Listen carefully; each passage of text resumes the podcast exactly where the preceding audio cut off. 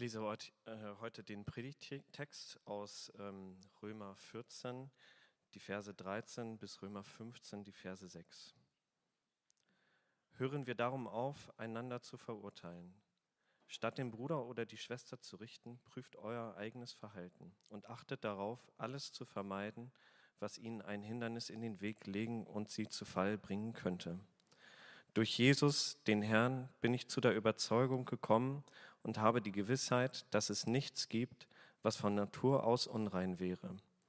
Für den allerdings, der etwas als unrein ansieht, ist es dann auch unrein. Wenn dich daher in einer Frage, die das Essen betrifft, wenn du dich daher in einer Frage, die das Essen betrifft, so verhältst, dass dein Bruder oder deine Schwester in innere Not geraten, dann ist dein Verhalten nicht mehr von der Liebe bestimmt. Christus ist doch auch für sie gestorben. Stürze sie nicht durch das, was du isst, ins Verderben. Das Gute, das euch geschenkt wurde, darf nicht in Verruf kommen. Denn im Reich Gottes geht es nicht um Fragen des Essens und Trinkens, sondern um das, was der Heilige Geist bewirkt. Gerechtigkeit, Frieden und Freude. Wer Christus auf diese Weise dient, an dem hat Gott Freude und er ist auch in den Augen der Menschen glaubwürdig. Darum wollen wir uns mit allen Kräften um das bemühen, was zum Frieden beiträgt und wodurch wir uns gegenseitig im Glauben fördern. Zerstöre nicht das Werk Gottes wegen einer Frage, die das Essen betrifft. Zwar ist vor Gott alles rein, verwerflich ist es jedoch, wenn jemand durch das, was er isst, einen anderen zu Fall bringt. Deshalb ist es am besten, du isst kein Fleisch und trinkst keinen Wein und vermeidest auch sonst alles, was dein Bruder oder deine Schwester zu Fall bringen könnte. Behandle deine Überzeugung in diesen Dingen als eine Angelegenheit zwischen dir und Gott. Glücklich zu nennen ist der, der sich in Fragen der persönlichen Überzeugung so verhält, dass er sich nicht selbst anzuklagen braucht. Wer jedoch etwas isst, obwohl er Bedenken hat, ob er es überhaupt essen darf, der ist damit verurteilt, denn er handelt nicht aus Glauben. Und alles, was nicht aus dem Glauben kommt, ist Sünde. Wir als die im Glauben Starken sind verpflichtet, die Bedenken der Schwächeren ernst zu nehmen, statt in selbstgefälliger Weise nur an uns zu denken. Jeder von uns soll auf den anderen Rücksicht nehmen und danach fragen, was gut für ihn ist und was, im Glauben, was ihm im Glauben weiterhilft. Auch Christus hat nicht danach gefragt, was ihm selbst gefallen würde. Es heißt von ihm in der Schrift, gegen mich, o oh Gott, richten sich die Beschimpfungen deiner Feinde. Und alles, was die Schrift sagt und was doch schon vor langer Zeit niedergeschrieben wurde, sagt sie unseretwegen. Wir sind es, die daraus lernen sollen. Wir sollen durch ihre Aussagen ermutigt werden, damit wir unbeirrbar durchhalten, bis sich unsere Hoffnung erfüllt. Denn von Gott kommt alle Ermutigung und alle Kraft, um durchzuhalten. Er helfe euch, Jesus Christus zum Maßstab für euren Umgang miteinander zu nehmen und euch vom gemeinsamen Ziel bestimmen zu lassen. Gott möchte, dass ihr ihn alle einmütig und mit voller Übereinstimmung preist. Ihn, den Gott und Vater unseres Herrn Jesus Christus.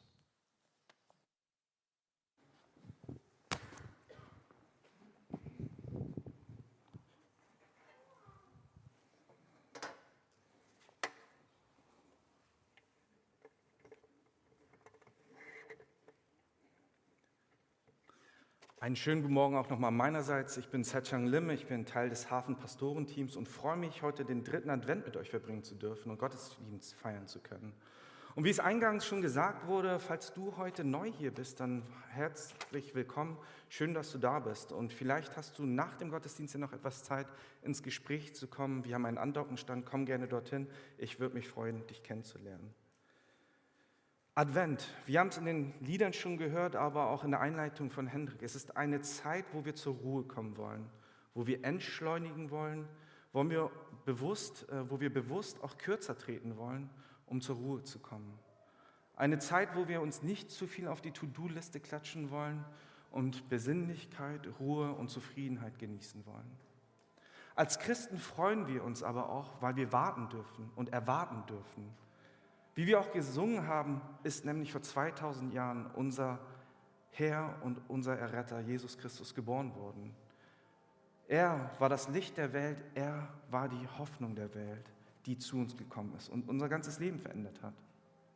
Aber wir sprechen von Weihnachten oftmals auch als das Fest der Liebe. Aber der heutige Text ist der, ein Fest des Liebens. Wieso ist der Text so gewählt? Weil Erich Fromm sagte, ein Autor und Psychologe, der hatte 1956, also schon vor langer Zeit, mal ein Buch geschrieben, Die Kunst des Liebens. Und darin hat er beschrieben, dass die Liebe nicht irgendein fertiges Produkt ist, nicht ein Geschenk, das einem in den Schoß geworfen wird, man packt es aus, ja, jetzt bin ich ein liebender Mensch. Er sagt, es ist ein Prozess, es ist eine Fähigkeit, die wir uns anlernen können, die wir über unser Leben auch entwickeln sollten, in der wir wachsen können, in, der wir, in die wir auch investieren können. Und ist es nicht wahr, dass wir in unserer westlichen Hemisphäre, in der wir leben, hier auch in Deutschland fast schon vergessen haben oder verlernt haben, wirklich zu lieben? Das ist eine Frage, die wir uns heute stellen wollen und der wir uns auch stellen möchten.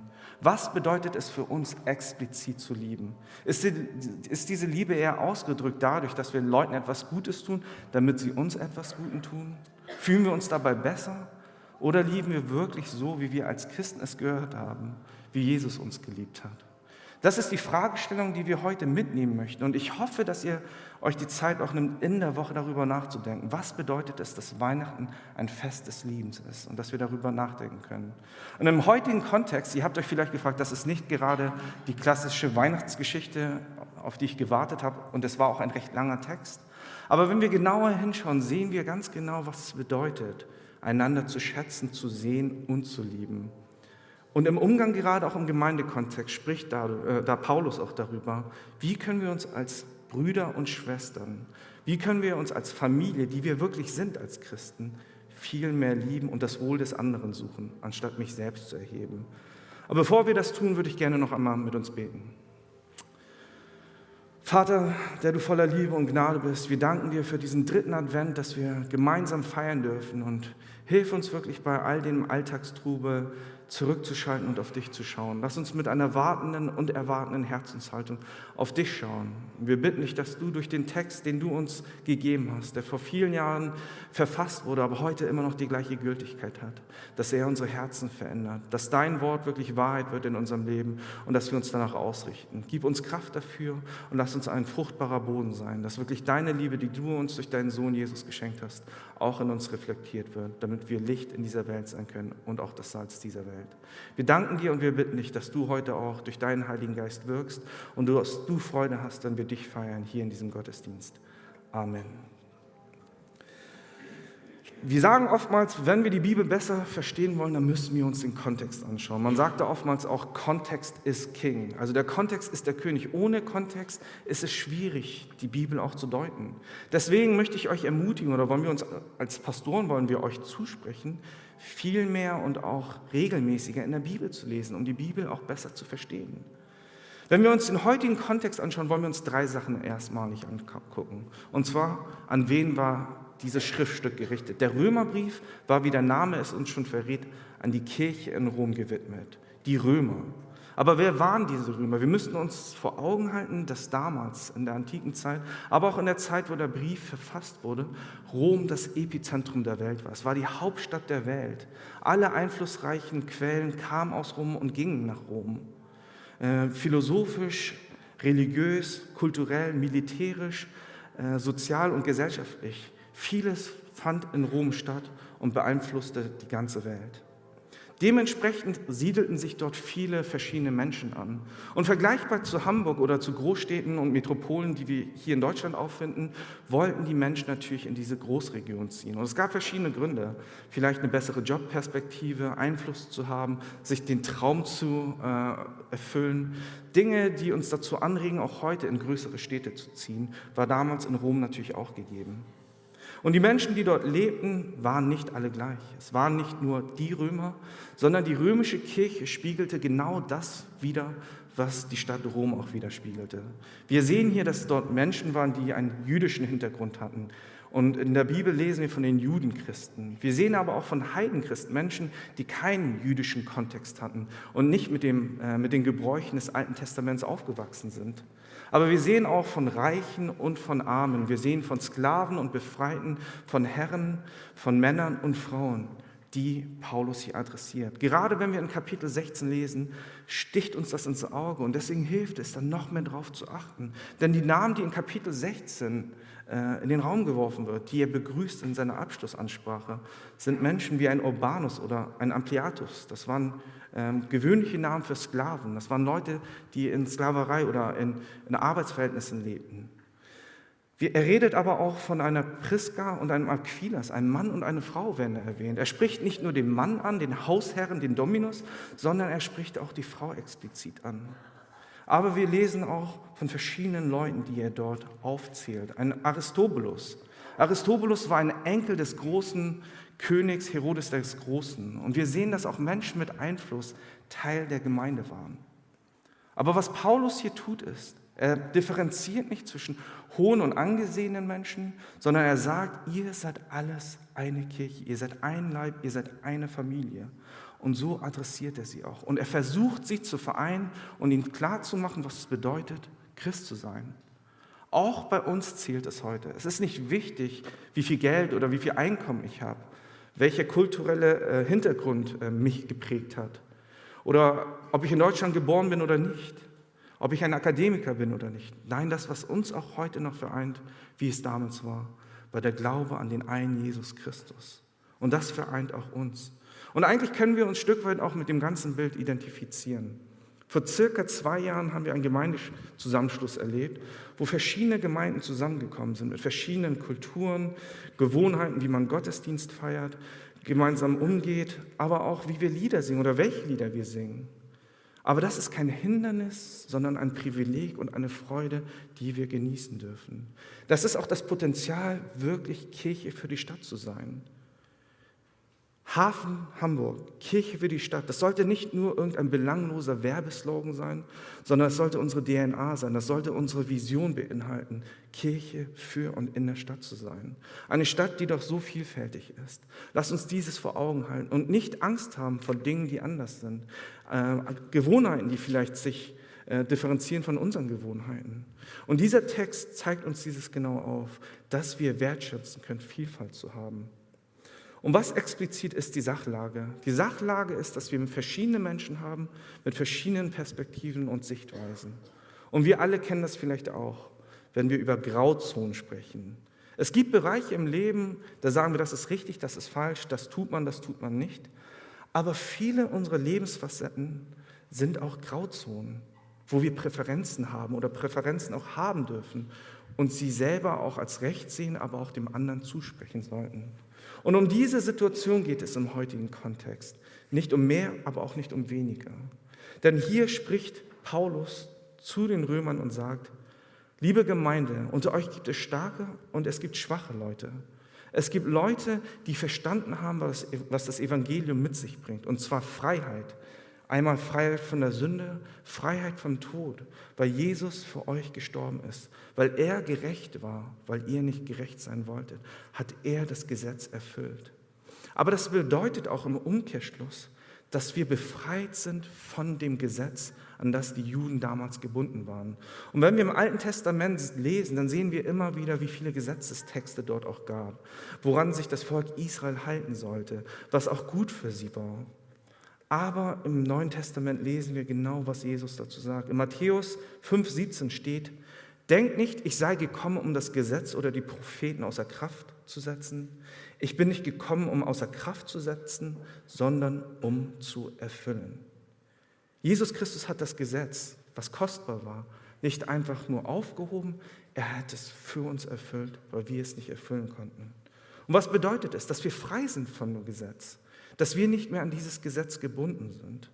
Und das haben die Starken, so wie Paulus sie nennt, verstanden. Ja, wir müssen uns nicht mehr an jedes Gesetz penibel halten, sondern Jesus hat uns ein neues Gesetz gegeben, zu lieben, Gott zu lieben und unseren Nächsten zu lieben.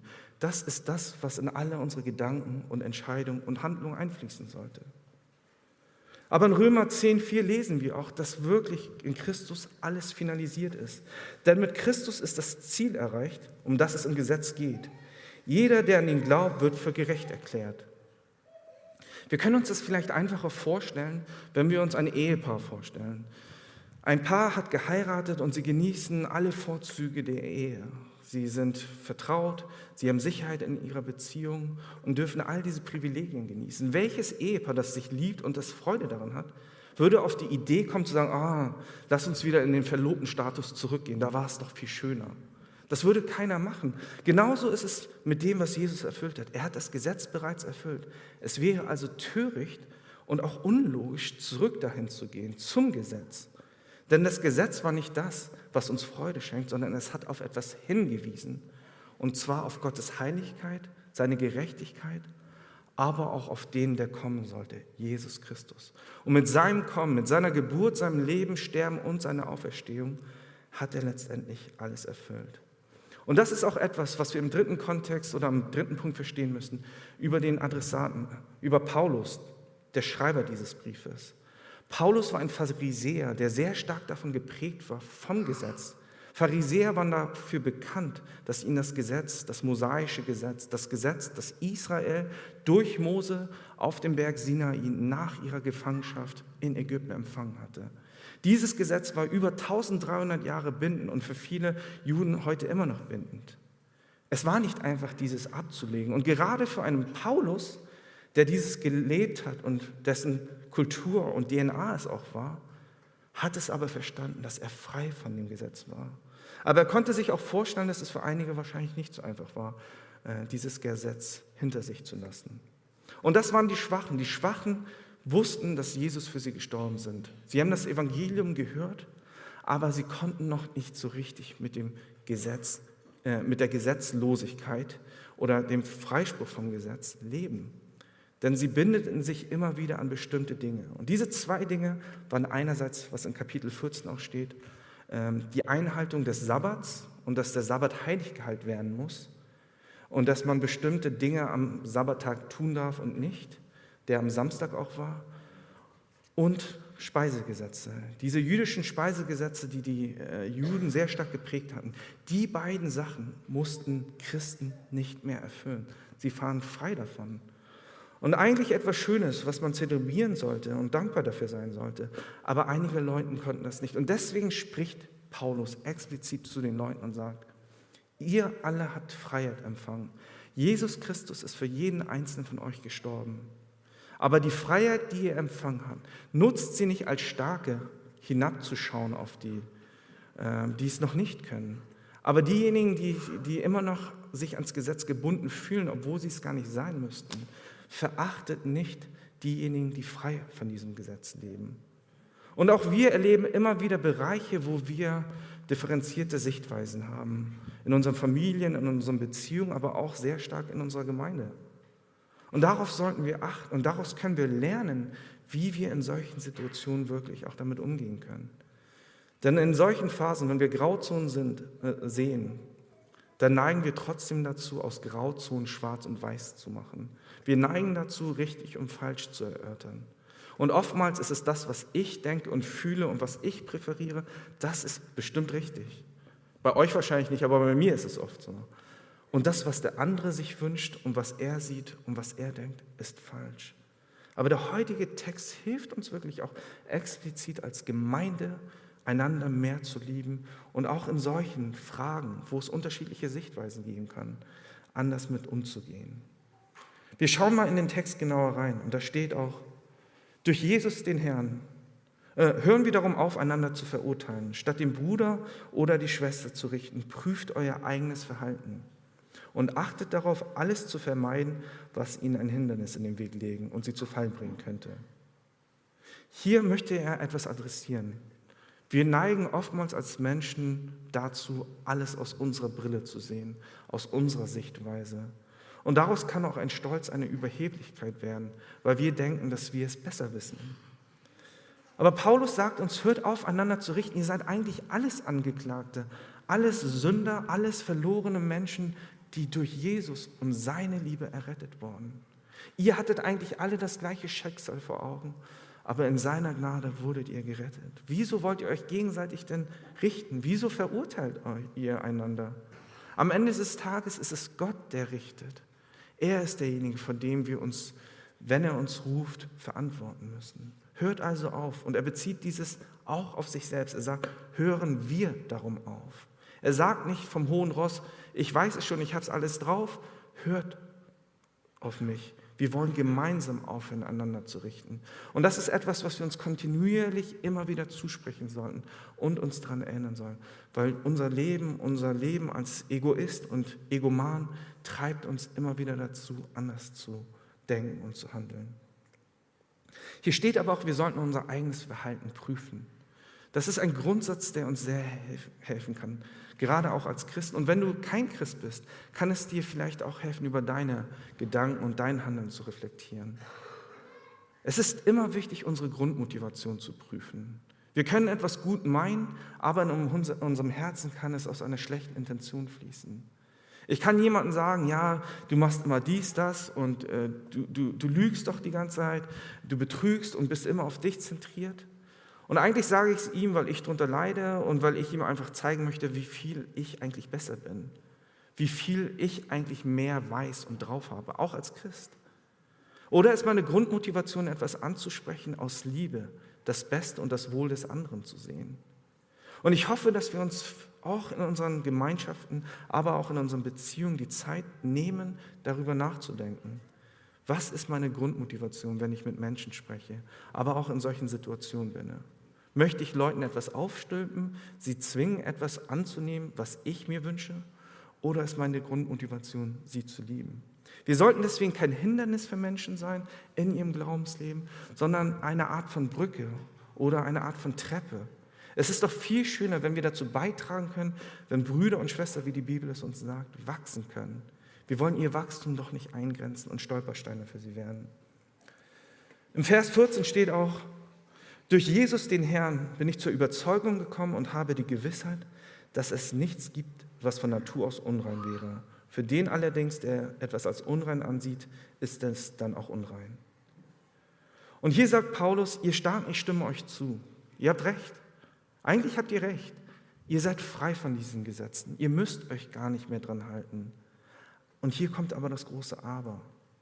Auch wenn ihr Recht habt, bedeutet es nicht, dass ihr in eurer Freiheit und eurem Recht den anderen bemindern müsst oder auch solltet, sondern geht darauf ein, was gut für die Person ist.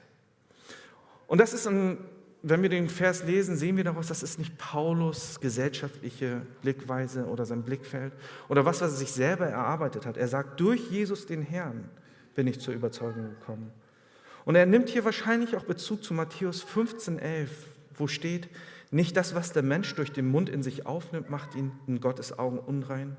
Unrein machen ihn vielmehr die Worte, die aus seinem Mund herauskommen. Und in Apostelgeschichte 10, 15 sehen wir auch, wie Gott in einer Vision zu Petrus spricht und sagt, was Gott für rein erklärt hat, das behandle du nicht, als wäre es unrein. Und wichtig ist es, das ist nicht universal gemeint. Wir können jetzt nicht sagen, LSD oder Kokain ist gesund, weil irgendwie das ist doch, alles ist rein. Es bezieht sich genau auf dieses Essen, auf diese, diesen Tatverhalt, den wir hier sehen. Und es geht hier auch nicht um, dass es gutes und gesundes Essen gibt und ungesundes, darauf nimmt er keinen Bezug. Wir müssen uns natürlich in der Komplexität des Lebens viel mehr Gedanken machen. Etwas, was sie damals nicht gemacht haben. Paulus hat nicht an, an einen Androikus gedacht und dachte, ah, du hast heute schon vier Schnitzel gegessen, vielleicht solltest du mal einen Salat essen. Das war nicht seine Intention.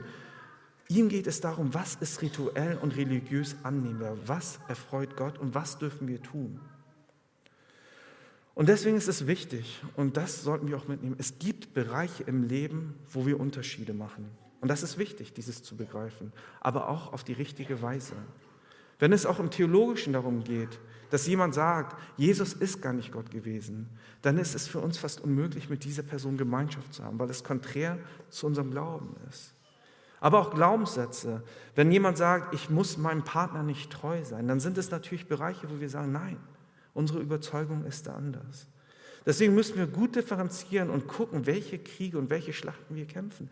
Aber in diesen Grauzonen gibt es immer eine Vielfalt von verschiedenen Meinungen. Und das Leben als Christ ist nicht so einfach. Wir können nicht dem Autopiloten einfach durchfliegen, durch unser Leben.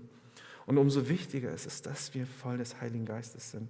Dass wir nicht nur auf uns Bezug nehmen, dass wir nicht nur die Nachrichten lesen und uns irgendwas vorplappern lassen, sondern dass wir im Heiligen Geist differenzieren, reflektieren und nachdenken über das, was wir sehen, aber auch das, was wir tun. Im Vers 15 steht, wenn du dich daher in einer Frage, die das, äh, die das Essen betrifft, so verhältst, dass dein Bruder oder deine Schwester in innere Not geraten, dann ist dein Verhalten nicht mehr von der Liebe bestimmt. Christus ist doch auch für sie gestürzt, äh, gestorben. Stürze sie nicht durch das, was du isst, ins Verderben. Ihr habt nun alle Freiheiten, aber ihr müsst nicht alle Freiheiten ausnutzen. Nur weil euch ein Recht gegeben ist, müsst ihr nicht darauf bestehen. Das ist etwas, was Jesus uns vorgelegt hat, das wir oftmals aber vergessen. Oftmals hören wir den Satz, ich habe aber das Recht dazu. Ich darf doch. Wieso sollte ich? Aber hier lesen wir, was Paulus damals der römischen Gemeinde geschrieben hat, aber auch uns schreibt. Ihr müsst eure Rechte und Freiheiten nicht alle wahrnehmen. In Liebe zu anderen dürft ihr auch darauf verzichten. Das ist der Weg, den Jesus gegangen ist. Um das vielleicht besser zu verstehen, möchte ich euch ein Beispiel nennen. Der Alkohol. Ja, das ist ein Thema, wo sich schon einige die Köpfe eingeschlagen haben, auch in der Kirche. Und es gibt ja verschiedene Statistiken, die sagen, ungefähr 12 bis 15 Prozent der Menschen haben ein Alkoholproblem. Und die Dunkelziffer ist wahrscheinlich höher. Aber weswegen ich das, das Beispiel des Alkohols nehme, weil es uns vielleicht helfen kann. Alkohol ist nicht per se schlecht. Wir sehen das in der Bibel. Wir sehen positive äh, Verse dazu, aber auch Warnungen. Und explizit wird immer gesagt, sei nicht betrunken. Betrinke dich nicht. Verliere nicht die Kontrolle über dich. Gib deine Kontrolle und dein Gewissen nicht über, indem du dich selbst verlierst und nicht weißt, was du tust. Geh nicht in ein Suchtverhältnis. Und einige Leute haben kein Problem damit. Einige Leute können am Abend einen Wein trinken und das war's. Sie freuen sich, sind Gott dankbar, legen sich schlafen und das war's. Aber es gibt auch Menschen, die ein massives Problem damit haben. Das dürfen wir nicht vergessen. Es gibt Menschen, die wirklich nicht nur bei einem Glas Wein bleiben, sondern gar nicht mehr ohne Alkohol schlafen können. Und deswegen haben wir die Freiheit zu wählen, ob ich trinke oder nicht. Aber es gibt Leute, die dieses nicht können. Vielleicht ist dieser Vergleich zwischen Starken und Schwachen hier auch angebracht, zu sagen, die Starken können sich selbst regulieren und können sagen, hier mache ich Stopp. Moderates Trinken ist angesagt. Aber es gibt Menschen, die das vielleicht nicht können. Und um das Ganze etwas weiterzuführen und auch in eine Applikation zu führen, können wir uns vorstellen, was es bedeuten kann in unserem Kontext. Äh, in unserer Gemeinde haben wir Docs, das sind Hauskreise, Gemeinschaften, die sich innerhalb der Woche treffen, Leben miteinander teilen. Und falls ihr das zum ersten Mal hört, dann ist es schon ein bisschen komisch. Und ich möchte euch ermutigen, vielleicht als Grundvorsatz für nächstes Jahr, euch zu überlegen, Teil eines Docs zu werden und eine Gemeinschaft für euch in eurem Stadtteil zu finden. Aber stellt, ihr euch, stellt euch einmal vor, ihr seid in eurem Dock und jeden Dienstag trefft ihr euch abends, esst zusammen, trinkt auch mal ein Schlückchen. Das ist eure Routine, danach teilt ihr das Leben miteinander, ähm, betet zusammen, redet über die Bibel. Aber es kommt eine neue Person in diese Gruppe rein. Eine neue Person, die Feuer und Flamme für Jesus ist, die gar keine Ahnung hatte, was Kirche überhaupt ist, die aber wirklich Jesus Liebe empfangen hat. Und am ersten Abend macht die Person auf, erzählt alles, was in ihrem Leben äh, passiert ist. Und er sagt, vor vielen Jahren hatte ich eine Alkoholsucht, bin von Therapie zu Therapie gelaufen, wusste gar nicht mehr, wie ich weiter soll. Ich habe meine Frau verloren, meine Kinder verloren, aber ich bin davon freigekommen. Und ich merke, wie Gott dieses bewirkt hat und wie er mich hierher geführt hat. Jetzt ist die Wahl, die wir haben. Wir können sagen, na und? Schön für dich. Jetzt bist du ja frei davon. Jetzt können wir weiter trinken und wenn du nicht möchtest, musst du es nicht tun. Aber seine Freiheit aufzugeben kann vielleicht auch bedeuten, dass ich persönlich sage oder auch als Gruppe sage, die, er liebt Jesus und ich möchte ihm kein Stolperstein sein. Wieso sagen wir nicht einfach, dass wir diesen Abend ohne Alkohol verbringen? Wieso schränke ich mich nicht selber ein für diese Person?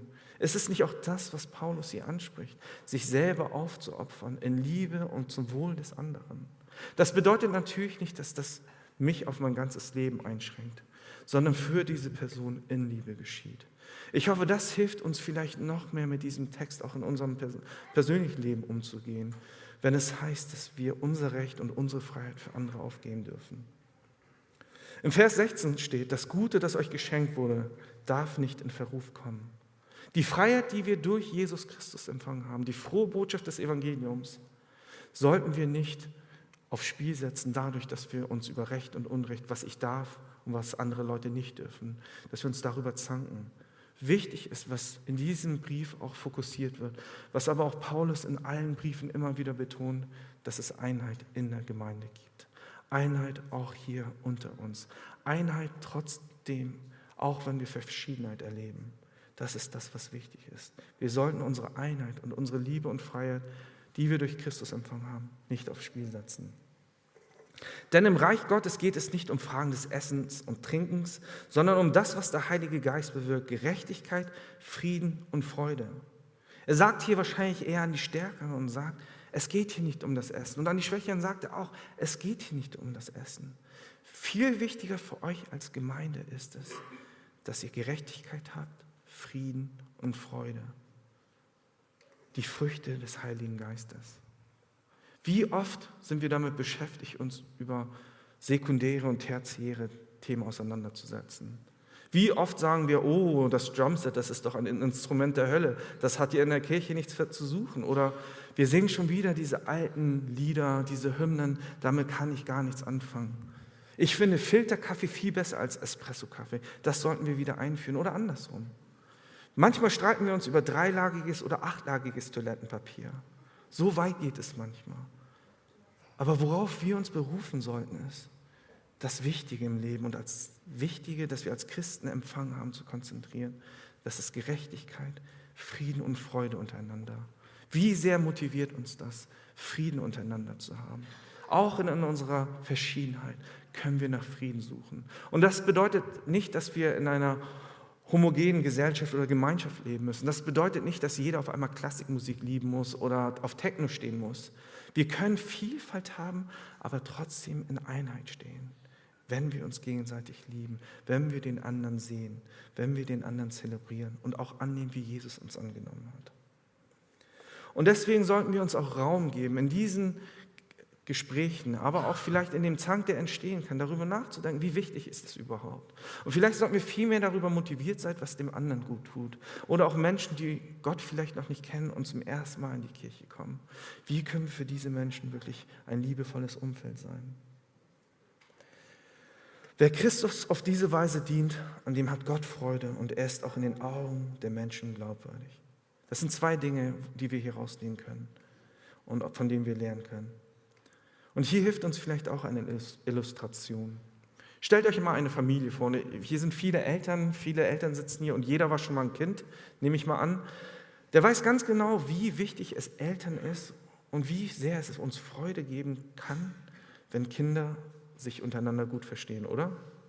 Nickt doch mal, wenn das so der Fall ist. Wenn Kinder wirklich gut miteinander klarkommen, und das bedeutet nicht nur kleine Kinder, selbst im Erwachsenenstatus und Stadium gibt es sehr viel Zwist auch unter Geschwistern. Aber als Elternteil bin ich bestürzt, wenn ich sehe, dass fast schon Hass und eine Abneigung zwischen Geschwistern entstehen. Das bricht einem das Herz.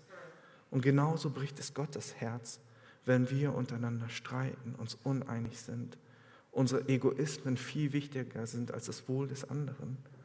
Aber es bringt ihm auf Freude, wenn wir in Einheit leben. Wenn wir jede Einzelne darauf bedacht sind, dass unsere Einheit gestärkt wird, dass die Liebe für den anderen in den Vordergrund tritt. So eine Gemeinde können wir sein. Und so eine Gemeinde bringt Gott auf Freude. Und im zweiten Teil steht, und er ist auch in den Augen der Menschen glaubwürdig. Und das Wort Menschen bezieht sich hier nicht auf die Brüder und Schwestern oder den Gemeindekontext, sondern das Wort Anthropos bedeutet einfach die Menschen. Ich, wir können davon ausgehen, dass es die Menschen im Umfeld sind, die nicht zu der Familie der Christen gehören oder nicht zur Gemeinde gehören. Wir machen uns etwas vor, wenn wir denken, dass wenn wir als Hafen die coolsten Gottesdienste veranstalten, die besten Events haben, die schönste Musik haben, dass Menschen dadurch angezogen werden und dadurch verändert werden und bleiben wollen. Ich glaube, das ist einer der größten Trugschlüsse, die viele Kirchen haben. Einfach nur ein cooles Programm aufzusetzen. Der Rest wird sich ja schon erledigen. Aus diesem Text können wir sehen, was wirklich wichtig ist. Wenn ich als Nicht-Christ in eine Gemeinde komme, und vielleicht ist es bei dir der Fall, vielleicht bist du heute zum ersten Mal hier, dann zieht dich vielleicht zuerst die Musik an oder auch die Predigt oder auch die Gespräche. Aber du wirst die Kirche immer daran messen, ob sie das lebt, was sie predigt. Das, was wir uns sagen, was wir als Christen sind, ob wir das wirklich auch mit Leben füllen. Lieben wir einander, wie Jesus uns geliebt hat? Opfern wir uns auch auf für den anderen? Ist das Bestandteil unseres gemeinsamen Lebens? Oder leben wir doch eher für uns? Wenn wir zusammenkommen als eine Familie, wenn Menschen sehen, wie sehr wir uns lieben, wie wir Dinge aufgeben, wie es in der Apostelgeschichte immer wieder zu lesen ist, dass Menschen ihr Hab und Gut gegeben haben für das Wohl der Gemeinschaft. Wenn Menschen ihre Zeit und Ressourcen genutzt haben, um den anderen etwas Gutes zu tun, dann werden wir auch Kirche für die Stadt sein. Dann werden Menschen in die Kirche kommen und Jesus entdecken. Nicht durch unser Rahmenprogramm, das kann vielleicht ein Einstieg sein, das kann eine Hilfe sein. Aber jeder wird hinausstürmen und sagen, hey, die machen doch gar nichts, was sie da die ganze Zeit sagen. Und das kann uns aufwecken und kann uns helfen, wirklich darüber nachzudenken, wer wir als Kirche sind und wer wir als Kirche sein wollen. Und vielleicht trifft das jetzt gerade auf einen sehr wunden Punkt. Vielleicht sagst du dir im Herzen oder mir auch nach dem Gottesdienst, aber Setchen, hier stehen wir doch gar nicht. Guck dir doch die Gemeinde an. Guck doch mal die Gemeinden generell gerade an. Gehen nicht fast alle Gemeinden durch eine schwere Phase und auch bei uns? Vielleicht wirkt auch das Gras irgendwo gerade grüner. Vielleicht kennst du von Freunden, wie schön es in deren Gemeinden ist. Und das Gras wächst dort, sprüht, äh, wächst und, ähm, wirkt schön. Blumen wachsen dort. Und du guckst deine eigene Gemeinde, guckst hier in den Hafen und denkst, wow, das sehe ich hier aber nicht. Es wirkt eher wie verdorrtes Land. Und wenn du mich fragen würdest, ist das nicht so? Ist das Gras nicht gerade drüben grüner? Dann würde ich ehrlich sagen, ja, du hast recht. Es ist wirklich grüner. Vielleicht sehen wir hier gerade verdorrtes Land. Aber Gott ist kein Gott, der das verdorrte Land und den Toten liegen lässt, sondern Gott ist ein Gott, der das Tote wieder zum Leben bringt. Er ist derjenige, der uns dazu bringt, wieder lebendig zu werden. Er ist derjenige, der Jesus Christus auferweckt hat. Und genauso hat er die Freude und die Kraft daran, uns neues Leben zu schenken. Aber er zwingt uns nicht dazu und zwingt es uns nicht auf, sondern er wünscht uns, dass wir Teil daran haben. Er möchte, dass wir unsere Gießkannen nehmen, dass wir unseren Spaten nehmen, unsere Schaufel nehmen und gemeinsam im Schulterschluss das Feld wieder beackern wieder neu besehen, Wasser bringen und bewässern. Und vielleicht fragst du dich gerade, ja, ich weiß gar nicht, ob das hier gerade meine Kirche ist. Vielleicht fühle ich mich woanders ja wohl. Aber wieso sollte diese Kirche nicht deine Kirche sein? Wieso ist es ein Zufall, dass du hier bist? Ist es ein Zufall? Ich glaube nein. Gott möchte unsere Herzen verändern. Er möchte, dass wir anfangen, Leben zu bringen, so wie er uns Leben gebracht hat. Er möchte, dass wir Vergebung und Versöhnung nicht nur aussprechen, sondern auch vorleben. Und das ist das, was uns Mut macht, auch als Kirche. Egal, was wir in den letzten Monaten und Jahren erlebt haben, wir haben die Chance, Teil davon zu sein, wie Gott seine Kirche baut, wie Gott wieder aus etwas, was abgestumpft ist, etwas Lebendiges wird. Aber er möchte jeden Einzelnen von uns dafür einsetzen. Und du fragst dich jetzt vielleicht gerade, ja, wie denn? Soll ich dann sonntags öfter kommen? Soll ich ein bisschen mehr spenden? Bring dich mit deinem ganzen Leben und deiner Liebe ein. Liebe die Gemeinde so, wie Christus die Gemeinde geliebt hat. Bring dich ein. Wir haben so viele Bereiche, wo du mitwirken kannst. Sei nicht ein Konsument, der sonntags hier sitzt und einfach nur zuschaut und nach einer Stunde wieder nach Hause geht, sondern zeig deine Liebe für diese Familie und für Gott darin, dass du mit anpackst. Jeder hat eine Gießkanne zu Hause. Jeder hat einen Spaten, den er mitbringen kann. Und jeder ist wichtig, wenn wir gemeinsam Einheit haben wollen, wenn wir einander lieben wollen. Sei darin ermutigt und frag dich wirklich, ist das nicht der Punkt, an dem Gott uns haben möchte? Dass wir realisieren, dass nicht alles ein Selbstläufer ist, dass wir nicht in Passivität verfallen sollten, sondern dass er aktiv mit uns bauen möchte. Darum wollen wir uns mit allen Kräften um das bemühen, was zum Frieden beiträgt und wodurch wir uns gegenseitig im Glauben fördern können. Und genau das ist es einander zu stärken und zu fördern, gemeinsam das aufzubauen, was vielleicht brach liegt. Und zerstöre nicht das Werk Gottes wegen einer Frage, die das Essen betrifft. Zwar ist vor Gott alles rein, verwerflich ist jedoch, wenn jemand durch das, was er isst, einen anderen zu Fall bringt. Deshalb ist es am besten, du isst kein Fleisch und trinkst keinen Wein und vermeidest auch sonst alles, was dein Bruder oder deine Schwester zu Fall bringen könnte. Das wiederholt einfach nur das, was wir vorhin schon gelesen haben. Gib dein Anrecht auf. Gib das auf, was dir zusteht für und zum Wohl des anderen. In Korinther 1, äh, im 1. Korinther 9 19 bis 23 steht auch, was Paulus wirklich ausgemacht hat. Paulus war ein Pharisäer, einer, ein Jude mit römischem Bürgerrecht. Er hatte alle Rechte dieser Welt, aber er hat alle Rechte aufgegeben, damit Menschen das Evangelium empfangen. Und er schreibt im Vers 19, ich bin also frei und keinem Menschen gegenüber zu irgendetwas verpflichtet. Und doch habe ich mich zum Sklaven aller gemacht, um möglichst viele für Christus zu gewinnen. Wenn ich mit Juden zu tun habe, verhalte ich mich wie ein Jude, um die Juden zu gewinnen. Wenn ich mit denen zu tun habe, die dem Gesetz Mose unterstehen, verhalte ich mich so, als wäre ich ebenfalls dem Gesetz des Mose unterstellen, obwohl das nicht mehr der Fall ist. Denn ich möchte auch diese Menschen gewinnen. Wenn ich mit denen zu tun habe, die das Gesetz des Mose nicht kennen, verhalte ich mich so, als würde ich es ebenfalls nicht kennen. Denn auch sie möchte ich gewinnen. Und wenn ich mit Menschen zu tun habe, deren Gewissen empfindlich ist, verzichte ich auf meine Freiheit, weil ich auch diese Menschen gewinnen möchte. In jedem einzelnen Fall nehme ich jede nur erdenkliche Rücksicht auf die, mit denen ich es gerade zu tun habe um jedes Mal wenigstens einige zu retten. Das alles tue ich wegen des Evangeliums, denn ich möchte an dem Segen teilhaben, den diese Botschaft bringt. Das ist das, was unsere Kirche ausmachen sollte und was das Blut in unseren Venen ausmachen sollte. Die Kraft des Evangeliums, die Kraft, errettet zu sein und Gottes Liebe zu erfahren. Und vielleicht denkst du dir, ah, ich kann mich immer nicht so gut entscheiden. Es gibt doch so viele Drucksituationen, denen ich ausgeliefert bin. Ich will es meiner Familie recht machen. Ich möchte meine Eltern stolz machen. Ich möchte, dass meine Kinder auf mich schauen und stolz auf mich sind. Ich sehe den gesellschaftlichen Druck. Ich möchte auch in der Corporate Ladder aufsteigen. Ich möchte im Beruf erfolgreich sein. Es gibt so viele Situationen, wo wir Druck empfinden. Einen Druck, den wir nicht empfinden müssten. Und wir schauen tief in eine Kluft wo der Druck und der Zwang, etwas leisten zu müssen, größer, größer und größer wird.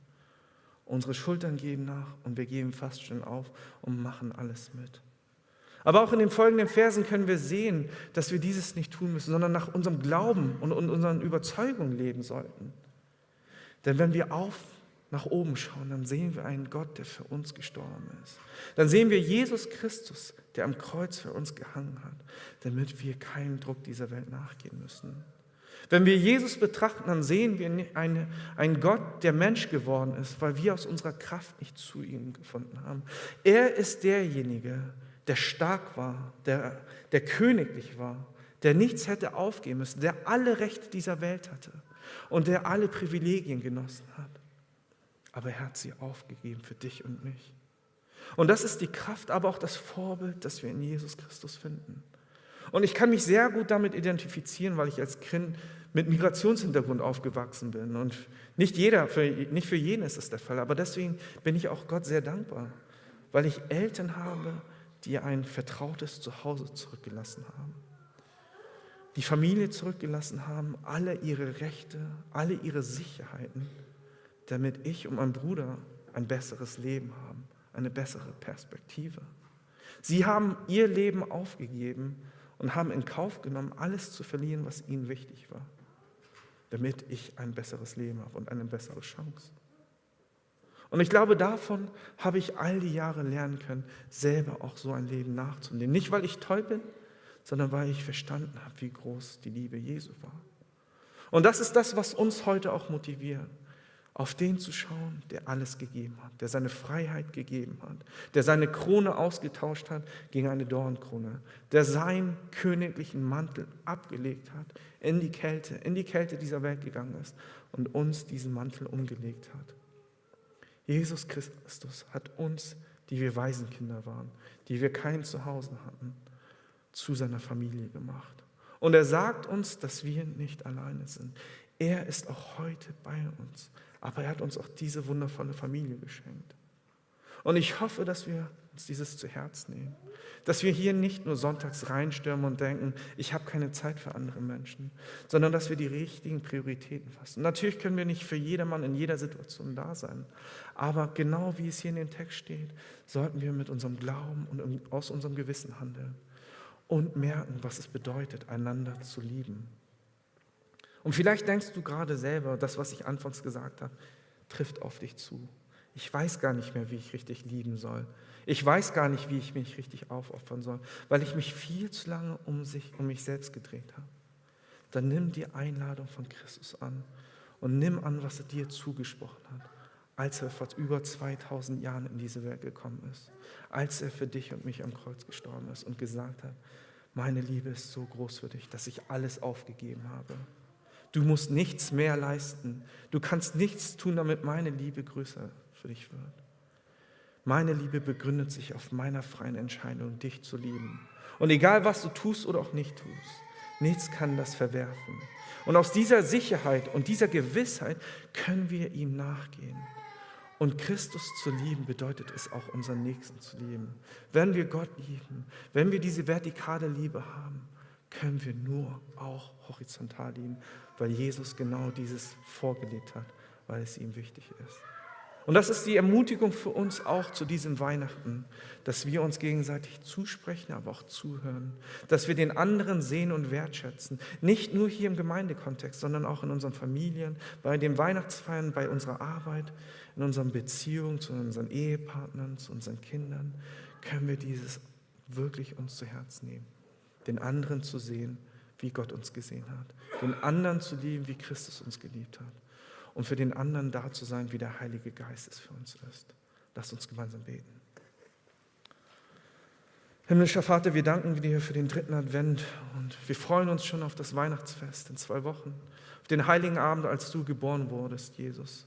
Du hast durch dein Kommen, durch dein Leben, durch dein Sterben und durch deine Auferstehung uns gezeigt, was es bedeutet, äh, wie sehr du uns liebst und wie wichtig wir dir sind. Du hast das gesamte Gesetz erfüllt, damit wir in dieser Freiheit leben können, dass wir nicht mehr daran gebunden sind. Lass uns deshalb deinem Gebot folgen dich mehr zu lieben und dich in allen zu ehren und unseren Mitmenschen mehr und mehr zu lieben, wie du es getan hast. Und lass auch uns als Hafenkirche dieses mehr und mehr verspüren. Lass uns einander noch mehr motivieren und im Glaubensleben bestärken. Lass uns in der Gemeinschaft wachsen, indem wir an den Gottesdiensten teilnehmen, uns mit einbringen, in den verschiedenen Arbeitsbereichen mitwirken und unser Herz, aber auch unsere Zeit und alle unsere Ressourcen einsetzen, damit wirklich diese Kirche für, als Kirche für diese Stadt auch als Protagonist äh, in den Vorschein kommen kann. Wir bitten dich wirklich auch, dass du uns immer wieder und immer wieder äh, hilfst, dich zu sehen in unserem Sturm. Und wenn vieles gerade auch nicht einfach ist und nicht rosig ist, wenn wir globale Unruheherde sehen, wenn vieles auch gerade in Aufruhr ist und wenn vieles auch gerade im Argen liegt, hast du uns trotzdem in deinem Blickfeld wir gehen dir nicht verloren und darauf können wir uns verlassen. Wir bitten dich deshalb, lass uns diese Adventszeit nutzen, um noch intentionaler zu lieben, um noch mehr das Wohl des anderen zu suchen, indem wir auch mehr und mehr darüber nachdenken, wie sehr du uns liebst und wie groß deine Liebe für uns ist. Wir bitten dich, bewirke all dieses zu deinen Ehren und zu unserem Guten. In Jesu Namen.